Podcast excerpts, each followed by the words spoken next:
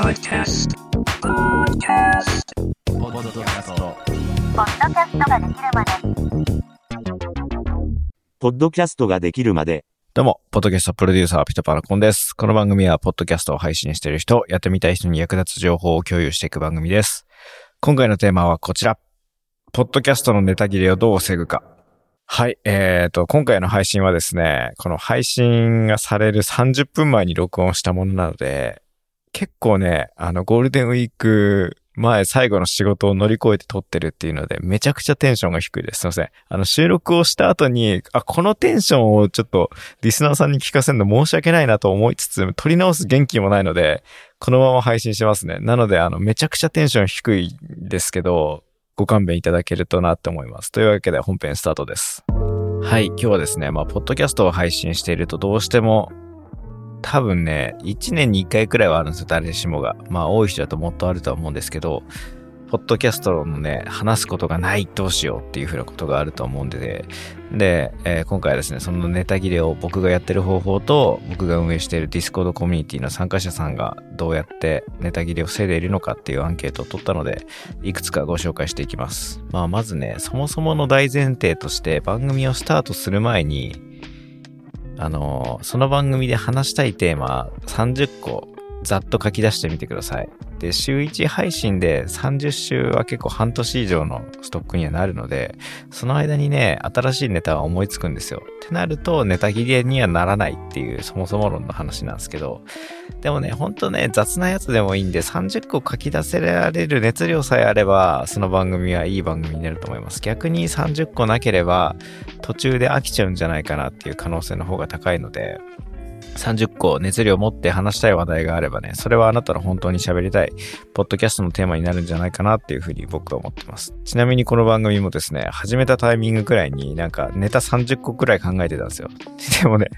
その30個やったかっつったらほぼやってないんですよね。だからね、結構不思議なもので、書き出したネタってやらないんだなっていう、ストックってあんまり使わないんだなっていう気がするんですよ。あ今回ノートで記事としても読めるんですけど、そのノートの中に、あの、30個僕がこの番組を始めるときに考えた30ネタ書いてるんで、よかったら見てみてください。なんか、これ聞きたいなとかあれば、ぜひ教えてくれれば、なんか、あ、そういうの聞きたい人いるんだと思ってやる可能性はあります。はい、そう。でね、その30個ストックやってもね、喋りたくないなって思っちゃうのはね、その今喋りたいことっていうのは、ストックできないなって思ってて、多分これからも考えたテーマやる日は来るのかって思うんですけど、まあ現状ね、これ熱く語りたいなとか、この話したいなっていう風なものがね、週に1、2個思いついたりしてるので、それをやってるっていう感じですね。はい。まあ、今回は僕の場合なんで、だから僕はあんまりネタ切れしてないんですよ。おかげさまで。なので、まあ、今回の配信を聞いてるとか、この記事を読んでるっていう人はネタ切れして困ってんだよっていう人なので、そういう人にはどうしたらいいのかっていうのを教えていこうかなと思います。まずはですね、過去回を聞いてみて、タイトルにしてなくていい話してるなって思う部分をこするみたいなのはできるかなと思ってて、例えば僕ちょっと前の配信で、ポッドキャストの再生数を10倍にするにはっていう回を配信したんですけど、その中で、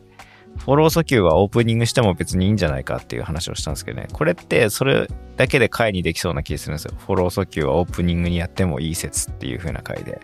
で、えっ、とね、番組を作る上で大事なのは、既存のリスナーさんよりも新規のリスナーさんをいかに連れてこれるかっていうのが、このランキングとかでもね、大事になってくるので、ってなった時に、なんか今までにない角度の回をやってますとか、結局、新しく聞きに来たリスナーさんも1話から順番に聞かないんですよ、最初って。えーっと、なんか20個くらい配信されてたら、その中からなんか気になるタイトルのやつ一回聞いてみようって思いませんか？もしあなたがポッドキャスト聞く立場になったら。っていう風に思うと思うので、だからね、なんか、リスナーさんにね、興味持ってもらう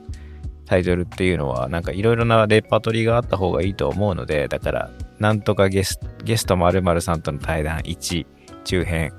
とか、なんかそういうね、変わり映えしないタイトルは選ばれないとは思うので、過去に配信したエピソードの中から、あ、この話こすってもいいな、リスナーさん聞きたい話だろうなっていう風な回をやっていたら、これ結構いいんじゃないかなと思いますね。いい話は角度変えてどんどんこすった方がいいと思います。で、二つ目ですね。二つ目はコラボ。もうこれは本当にいいですよ、コラボは。僕もなんか、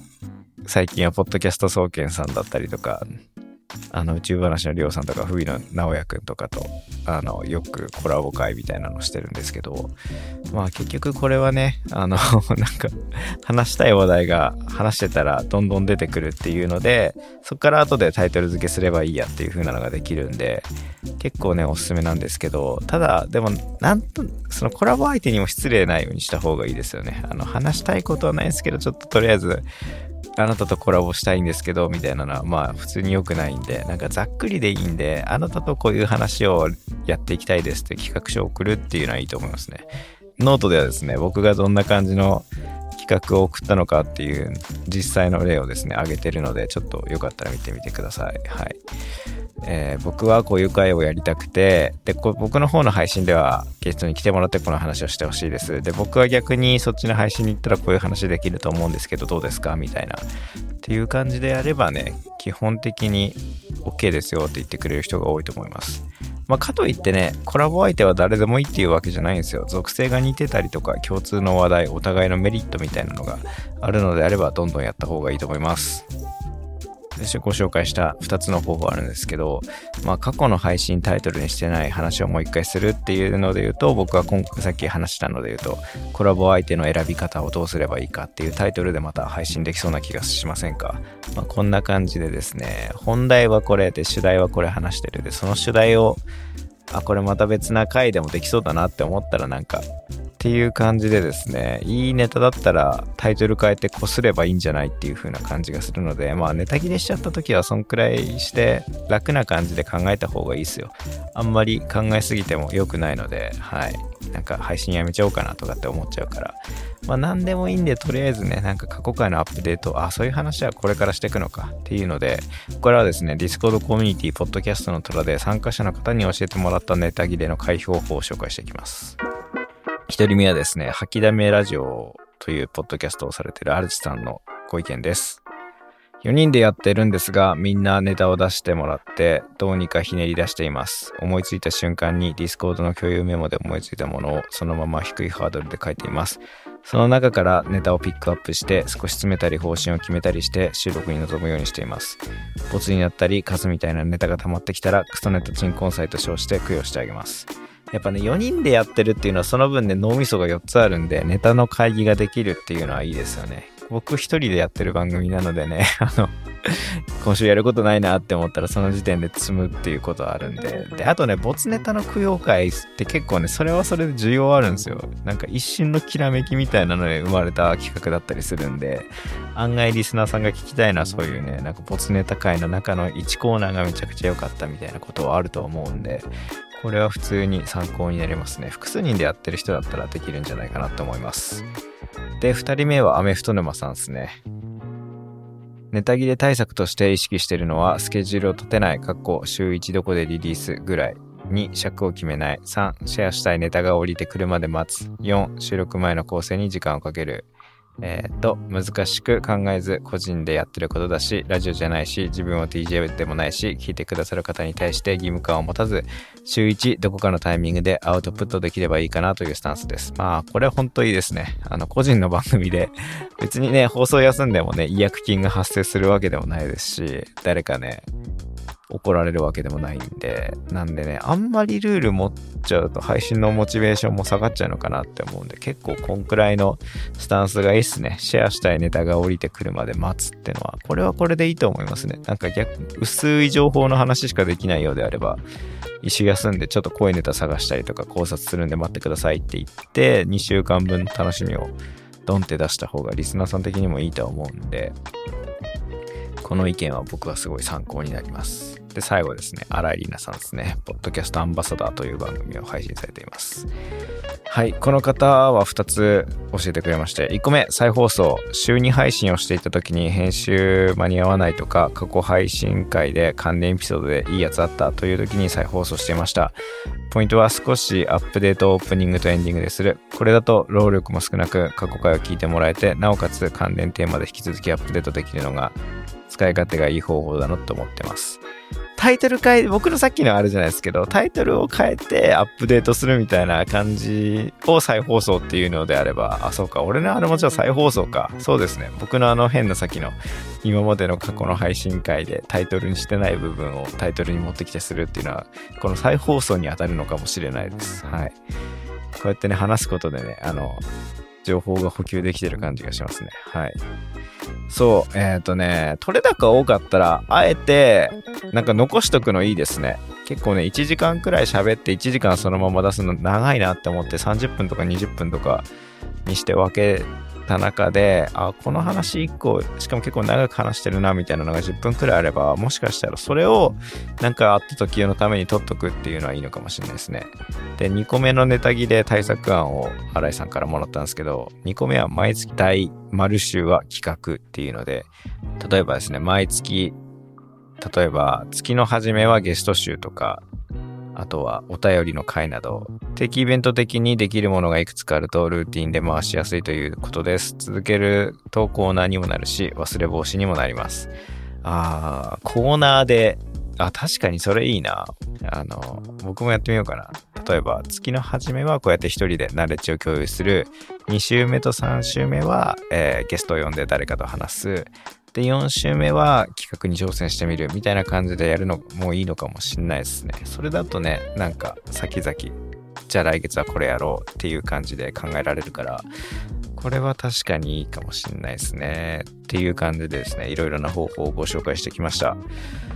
まあ、まとめで言いますと、ネタ切れしちゃって、1ヶ月続く番組はもう終わりでいいんじゃないかなっていう気がしますね。はい。それかもシーズン2みたいな感じで、結局ね、個人でやってる番組なので、アップデートしなくても死なないんですよ。はい。それを義務感に思ってしまいすぎるのもあまり良くはないとは僕は思うので、そこら辺のね、あの、アメフト沼さんが言ってた、考えすぎないみたいな部分は大事かなって思います。という感じで、まあテンション低い回で本当にすいません。明日からね、ゴールデンウィークなんでね、それを楽しもうかなって思ってます。というわけで、来週はゴールデンウィークなのでお休みです。はい。こんなね、ポッドキャスト聞いてないでゴールデンウィークを楽しんでください。以上、ポッドキャストのネタ切れどう防ぐかでした。はい、エンディングです。えー、っとですね、来週は休みです。再来週は、えーコラボ会です。コラボ相手は、天皇対岸飯店のお二人です。で、テーマはもう決めてるんですよ。もう、ここで言っちゃうことによって、あの、サボらないようにしようっていうことで、今言いますね。で、僕の方では、ポッドキャストの中で、ポッドキャストの CM を打った方がいいよねっていう回をやって、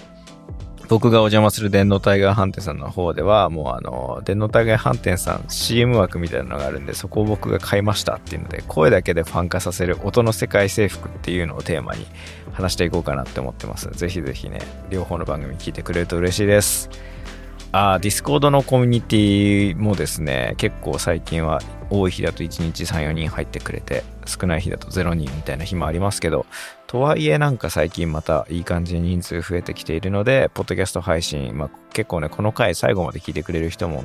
なかなかありがたいですね。このままやっぱディスコード入ってくれると テンション的には嬉しいです。このエンディングまで聞いてくれてる熱量をそのままディスコードでね、発揮してくれると嬉しいかなと思います。ぜひぜひよろしくお願いいたします。というわけで、えーゴールデンウィーク前で死んでるコンでした。また再来週ゴールデンウィークは楽しみたいと思います。おやすみなさい。